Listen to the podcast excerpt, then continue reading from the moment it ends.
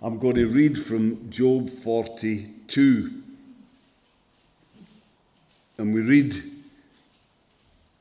Then Job replied to the Lord, I know you can do all things. No plan of yours can be thwarted. You asked, Who is it that obscures my counsel without knowledge?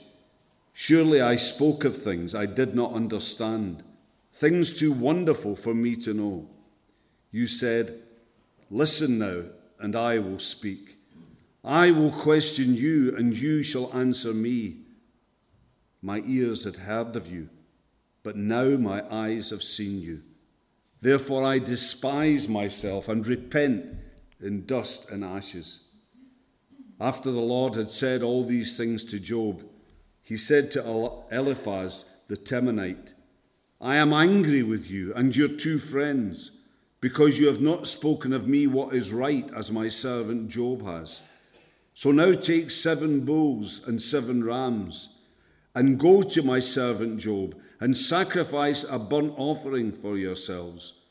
My servant Job will pray for you, and I will accept his prayer and not deal with you according to your folly. You have not spoken of me what is right, as my servant Job has. So Eliphaz the Temanite, Bildad the Shuhite, and Zophar the Naamathite did what the Lord told them, and the Lord accepted Job's prayers. After the Lord had prayed for his friends, the Lord made him prosperous again and gave him twice as much as he had before. All his sons and daughters and everyone who'd known him before came and ate with him in his house. They comforted and consoled him all the, over all the trouble the Lord had brought upon him, and each one gave him a piece of silver and a gold ring. The Lord blessed the latter part of Job's life more than the first. He had 14,000 sheep, 6,000 camels, a thousand yoke of oxen, and a thousand donkeys. And he also had seven sons and three daughters.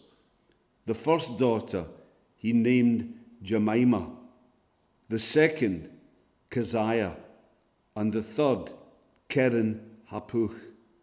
Nowhere in all the land were there found women as beautiful as Job's daughters, and their father granted them an inheritance along with their brothers. After this, Job lived a 140 years. He saw his children and their children to the fourth generation and so he died old and full of years. Let's just come and pray.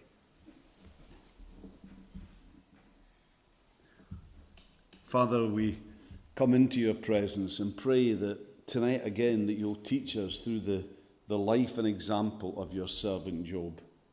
Father, we pray that the lessons he learned, that we'll understand and we will seek to put these lessons into play in our own lives. But Father, we know that it's not just a matter of learning intellectually, but that we need your help. We need the help of the Holy Spirit if we're to understand you and if we're to live for your glory. So, Lord, we pray, come now in the power of your Holy Spirit. In Jesus' name we pray. Amen.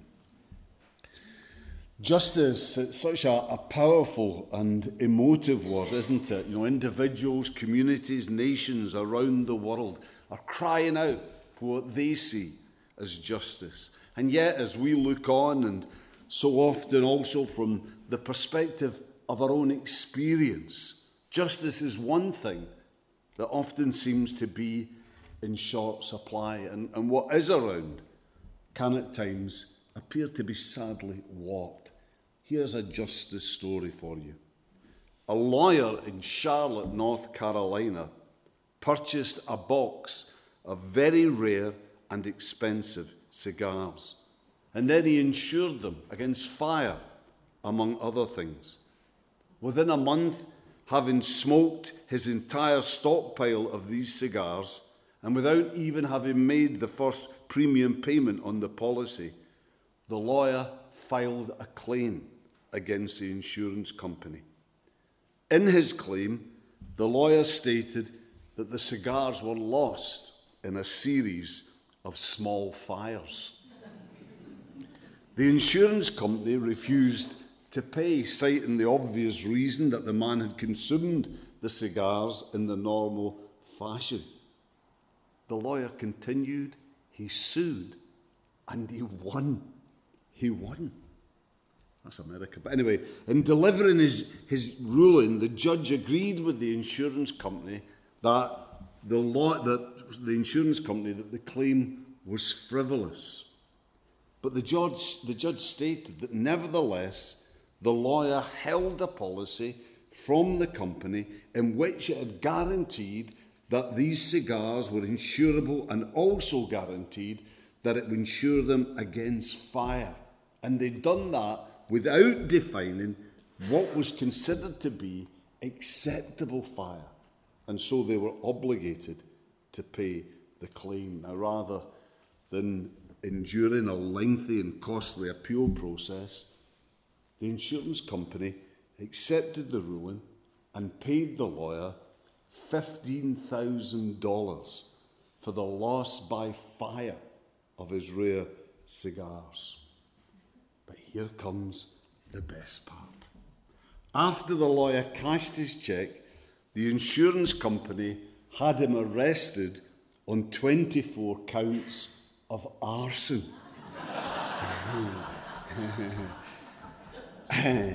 With his own insurance claim as evidence and testimony from the previous case being used against him, the lawyer was convicted of intentionally burning his insured property and so was sentenced to 24 months in jail and a $24,000 fine.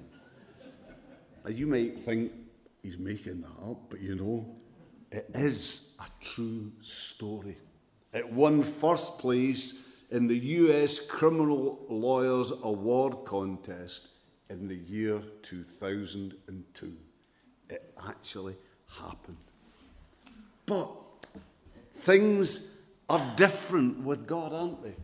There is real justice with God. And as we're going to see tonight in our final look at Job, that's something that Job's story illustrates so powerfully and so well. And the way we're going to focus in on this tonight is, is by looking at the interplay, the interaction that there is here between Job's faith and God's justice. So we're going to begin by just briefly looking at faith stated, the statement of Job's faith, at the verse that for me really sums up the faith of Job that kept him going throughout this experience. When things must at times have seemed so unjust, and when justice, the possibility of it, must have seemed so far away. And, and that verse is Job 23, verse 10. But he knows the way I take. And when he has tested me, I shall come forth as gold. Now, this verse, I believe, tells us three things about Job's faith, about the faith he had that enabled him to hold on to God when it must have been so tempting at times just to give up, to give up on God, on life, on everything, just to give up and let go. So, this verse tells us that Job believed first that God knew about his situation. That God knew that he had a God who wasn't sitting in heaven aloof and disinterested, but rather that his God was aware, intimately aware, and cared about his situation. See what it says? He knows the way I take. Second, this verse, I believe, tells us that Job understood and had faith that God was involved in his situation no matter how incredible that might seem, when He has tried me. Now, of course, from our perspective, we know that it was Satan who is actually the origin of Job's trials. God wasn't in any kind of direct, hands on way involved in what Job went through. But at the same time, God was involved in the all that Job went through was within the context of God's sovereign power. God was involved in that as Job turned to him and as Job held on to him, as Job's faith then was tried and tested and proved, so God was able to take Satan's worst and use it for the best. So God was able to take that which Satan intended for Job's destruction and use it and turn it to bring blessing to Job and glory to his own almighty name. Which brings us on to the third element of Job's faith that I believe we find contained in this verse. That Job believed that God would bless him. That after his trials, that after he'd been tried and proved, that God would bless him in some wonderful way. Job believed that. I shall come forth as gold. He had a hope then beyond what he was going through. He had a faith that beyond his suffering and pain, that there lay that which in some way was gold. This was the core of Job's faith. The faith enabled him to hold on to God and more than that, to grow in God as he went through what is such an incredibly terrible experience of suffering. Do you know, it's maybe not a bad idea to underline this verse in your Bible. It's not something that I often do. In fact, I don't really do it. But this is one verse that it maybe is worth having underlined in our Bible. A verse that if and when dark times, perplexing times, times of trial, God, times when God maybe seems so far away, come into your life. A verse that you can turn to and you can be reminded of the kind of God who your faith is in and who you're trusted in. A sovereign, loving, all powerful God. This was Job's God. And this is our God.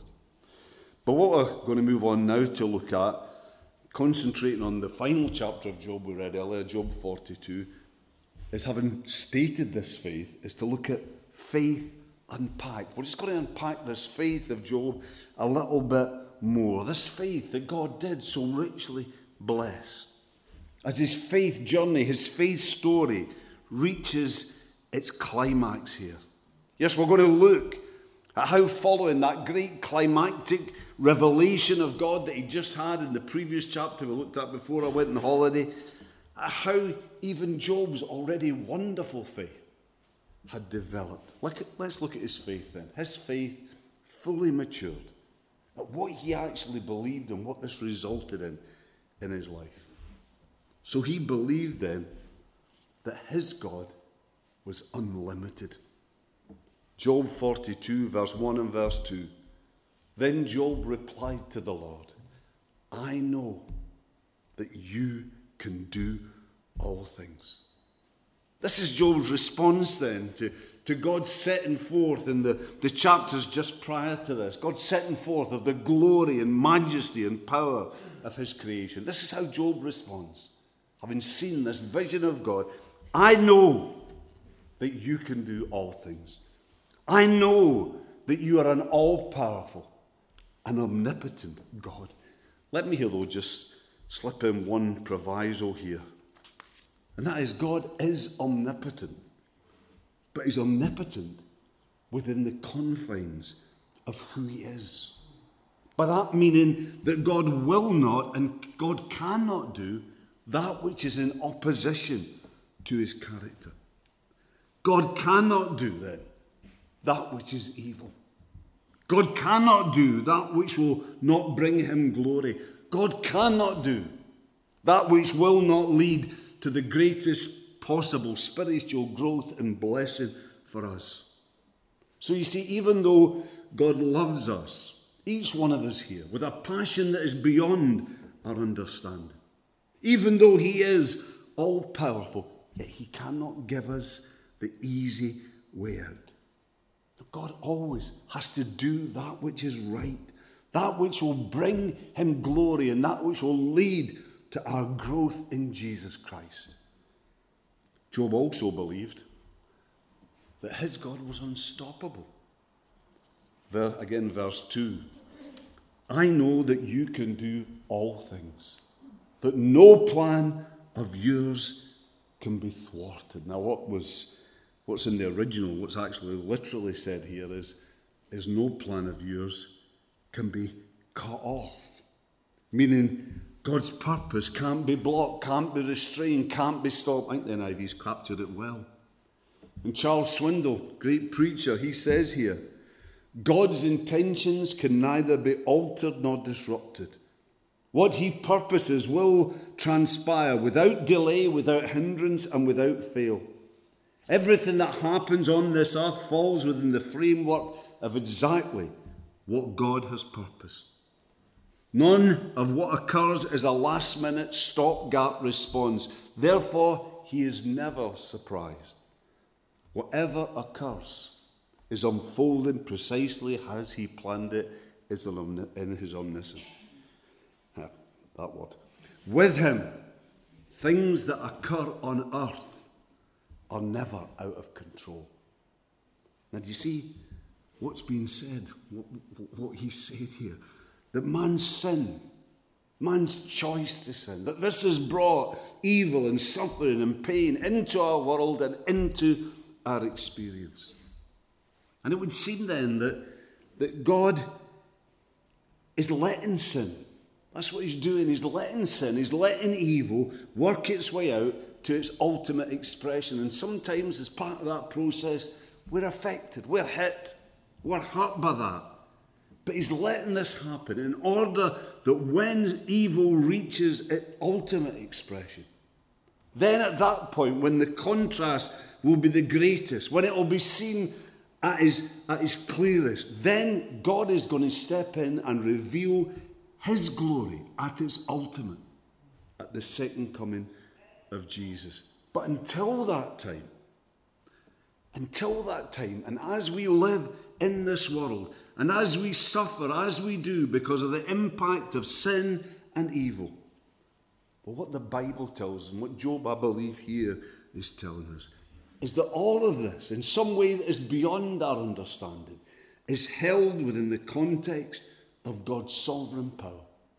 Things might at times seem to be unjust. It might seem that chaos is breaking out all around us.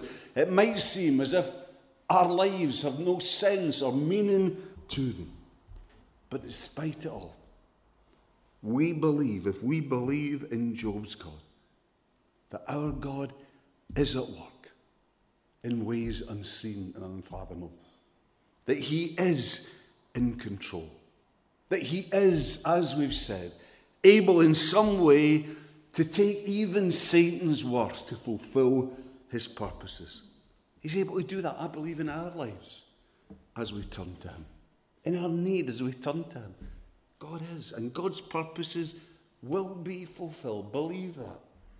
God will get this world right to where He wants it to be. And He will do in this world what He wants to do. And if we are ready and willing to work with Him, if we are ready and willing to be used by Him, to obey and to serve Him, no matter the pain and the hurt that's going on around us, then that's fine. It's more than fine. It brings joy to God's heart and it will bring blessing to us. But at the same time, if we are not ready, if we are not willing, then still God will not be thwarted. God will still do what He's purposed to do. He might use another to do it. We might miss out on the blessings, but God will not be frustrated. Third thing we find here that I believe reflects Job's mature faith is that he believed that his God was unfathomable. Verse 3 You asked, Who is this that obscures my counsel without knowledge?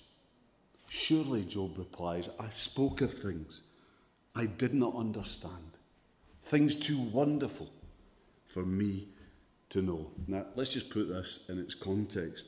In the course of this book of Job, there have been times when Job has scaled incredible heights of faith. There have been. But there have also been times when Job has expressed something of a sense of disappointment with God. And, you know, from a human perspective, given what he experienced, who could blame him? But, you know, we can get to the same place with God too, can we not? That place in life where we believe we've done what is right. We believe it with all our heart. And we believe we've done it for the right reasons. And we've done it knowing God, and we know He's just, we know He's loving, we know He's all powerful, so we just want Him to come through in our situation and act. Let's be honest though. Sometimes He doesn't. And we do get confused and disappointed. We just can't figure God out. We can't figure out, we can't see, we can't understand, we can't take in what He's doing and why He's letting this situation continue. But I want to ask you tonight who do you think were the most disappointed and disillusioned Christians ever? Who do you think they were? I'll tell you, I think it was. I think it was the original disciples just after the crucifixion. They thought that, that Jesus had been sent by God to do some, some wonderful work. But then, just as this work seemed to be reaching its climax, there on the cross, he'd been so cruelly, so barbarically, so shamefully betrayed and killed. And the disciples then, they began to wonder if they'd misjudged Jesus, if they'd got it wrong, if they'd overrated Jesus, if in the end this really had just been a hoax, a, a convincing con man that in some way they'd been tricked by. Because you see, they could not see how, in any way, God in this, even God, how he could possibly bring any good out of this. What happened? Three days later, Jesus had risen from the dead. And the disciples then came to see that this had been, in fact, God's greatest work of all, that this was his master plan of salvation. That at the cross and in the resurrection, far from being defeated, he had, in fact, taken on and overcome all the powers of sin and hell and death. You see, basically, God is so much bigger than we are. He's dealing with situations of a complexity that's beyond our wildest imaginations. We could never even begin to grasp. He's bringing all things together to that great final time in Christ.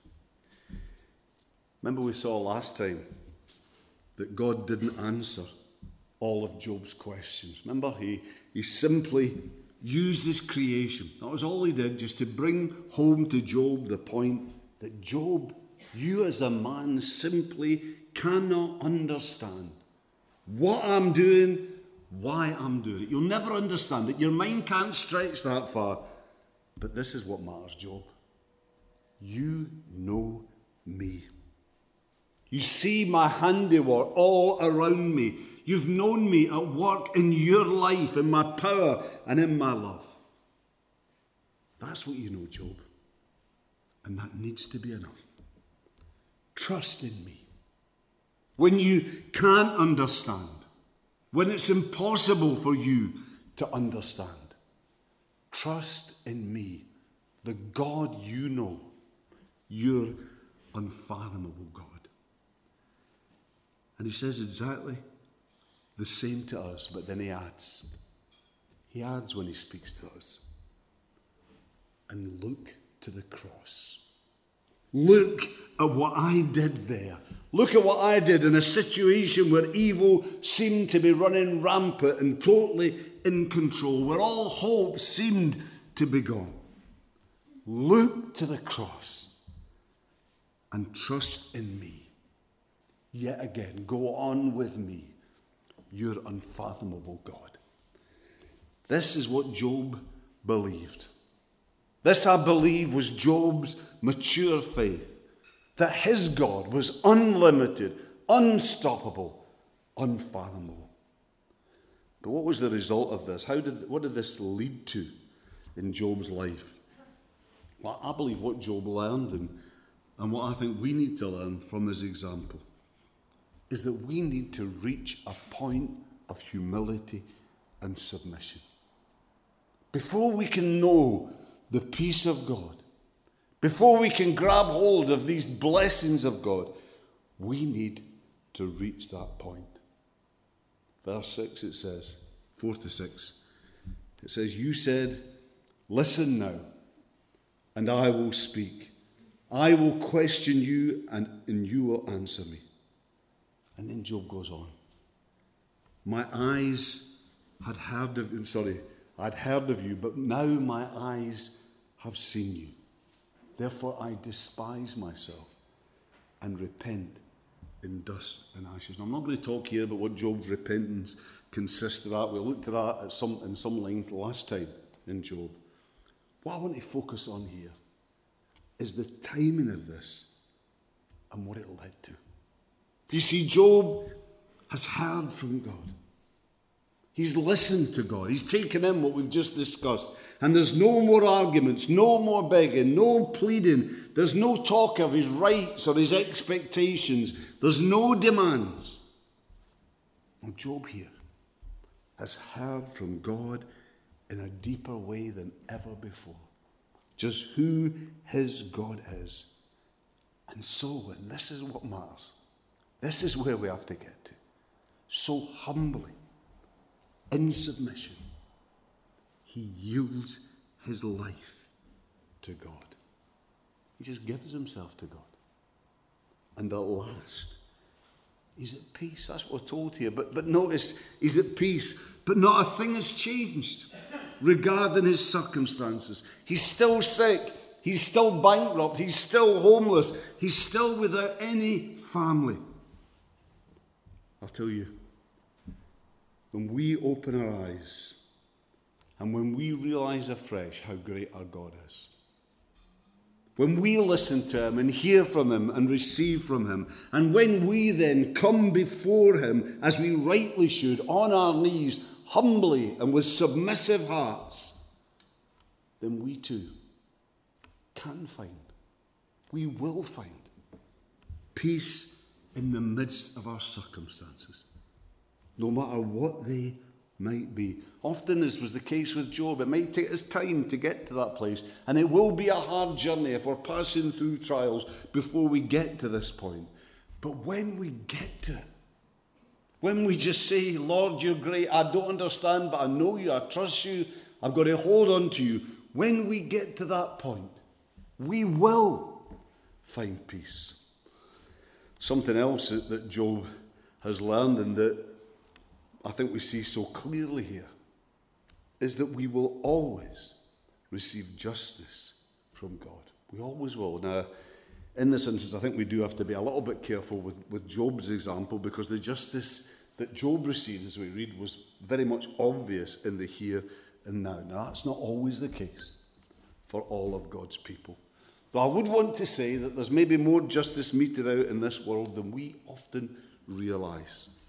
Because we look at the, the shady side of life, the criminals and the immoral, we look at them and they seem to do so well in life. At times, that's the way we, we feel. And we think that they're getting away with it. You know, they're living this terrible life, but they're still knowing so much blessing in their life, and, and it seems as if there's no justice, no justice in the world. But what we cannot do is we cannot see into their hearts and minds. We can't see the turmoil there. We can't see the emptiness and darkness there. And we don't know what their relationships are like, if they've got any, what their family lives are like. You know, often there's far more justice around in this world than we imagine. But again, that's not always so. It's not. We've got to face up to it. That there are people who've been treated terribly, who endure terrible things, who seem to find no justice in this world.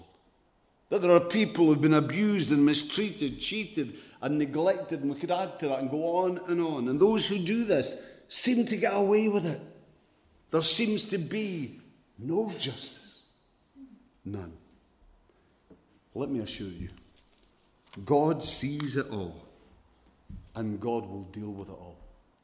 There will be justice. Often, as we've said, in this life, but certainly in the life to come. You see, our problem is that, that God sometimes doesn't handle things when, when we want them handled. He doesn't do it in the way we want it done. But listen, that is His right. for he is God. But let me assure you, God will deal with things justly. I mean, I'm sure most of us would have liked Job, sorry, would have liked the Lord to have dealt with Job's friends justly and fairly early on in the proceedings. We'd have liked God just to have shut them up. He didn't, though. He didn't do that. He let them have their say. He let them prattle on because it suited his purposes. But he did deal with them. He certainly did. We read that here. And Psalm 73, a famous psalm, is an account of something like this an account of a believer who had problems with God's justice, problems with reconciling the thought of a just God with what he saw in the world around him, and why the wicked prospered while the righteous seem so often to suffer and struggle. But as you read this psalm, there comes a point when the author of this reached this same point of placing his trust in the God he knew in trusting in the justice of God, of giving justice over into the hands of God. And when he did that, then came peace. Psalm 73, verse 28. But as for me, he says, it is good to be near God. I have made the sovereign God my refuge. I will tell of all your deeds. Well, the final thing I believe that Job learned is that we will be blessed and that God's blessing is incomparable. For we're told here that, that Job received twice what he had before, that he's restored and he's blessed beyond measure. Now, what I said a few minutes ago still stands here that Job, he was physically blessed in the here and now. This is what his personal deep faith in God and his submission to the purposes of God for his life, this is what it resulted in for him. But we won't always get this kind of blessing. God does often bless his people with the material things of this world. But we won't always be blessed in that way. But God will bless his people, his faithful people. He will bless us in ways that are far beyond what we deserve and far beyond the understanding of this world. For He is a gracious God. He is a generous God. He is a God who blesses abundantly, lavishly, far beyond anything we deserve. All whose trust is in Him. And He will bless all of us all who live by faith in Him, all who yield their lives to Him, particularly in times of testing. He'll bless us with the most precious blessing of all His spiritual blessing in Jesus Christ. For we will know His love, His joy, His peace, and far, far more. We will know that in abundance in this life, with this just being the down payment of what is yet to come. You know, we've travelled a hard road with Job, but let me just point out one last thing. Just one last thing to you. At the close of this book, Job's friends are silenced. They say not one word, they're only saved by Job's prayers. More importantly, though, Satan too is silent. We hear nothing from him the one who had so much to say at the beginning of this book, the one who'd boasted of how he was going to destroy Job, he now stands silent. And it is the man of God, Job, God's man. It is the people of God who rejoice in the blessing of God. You know, that, I think, is a foretaste again of what we are going to see at the end of time. Satan will be silenced. God's enemies will be silenced. And it will be the faithful, humble, believing people of God who will be rejoicing in the gracious blessing of our God. I don't know where you are tonight. You may be travelling that hard road. Maybe it's hard for you right now, but let me tell you, let me promise you, when we see our God face to face, when we understand His justice finally and completely, it will all be worth it. Truly, it will be worth it. Let's come and pray. Father, we thank you for what we read in the story of Job. We know there's depths here that are far beyond our understanding. But Lord, we see in this man an example of someone who, though he was broken, still continued to give his life to you, to trust in you, to keep on walking with you. And Lord, in the end, you came to him and you blessed him. Father, you want to do exactly the same in each one of our lives. You want us to walk that road that Job did. You want us just to trust in you, to believe in you, to believe that you are at work and that your purposes will be completed, that nothing can stop the glory that you are going to finally reveal in Jesus Christ. Lord, help us to hold on to you now, to trust again in you. as we pray in Jesus' name. Amen.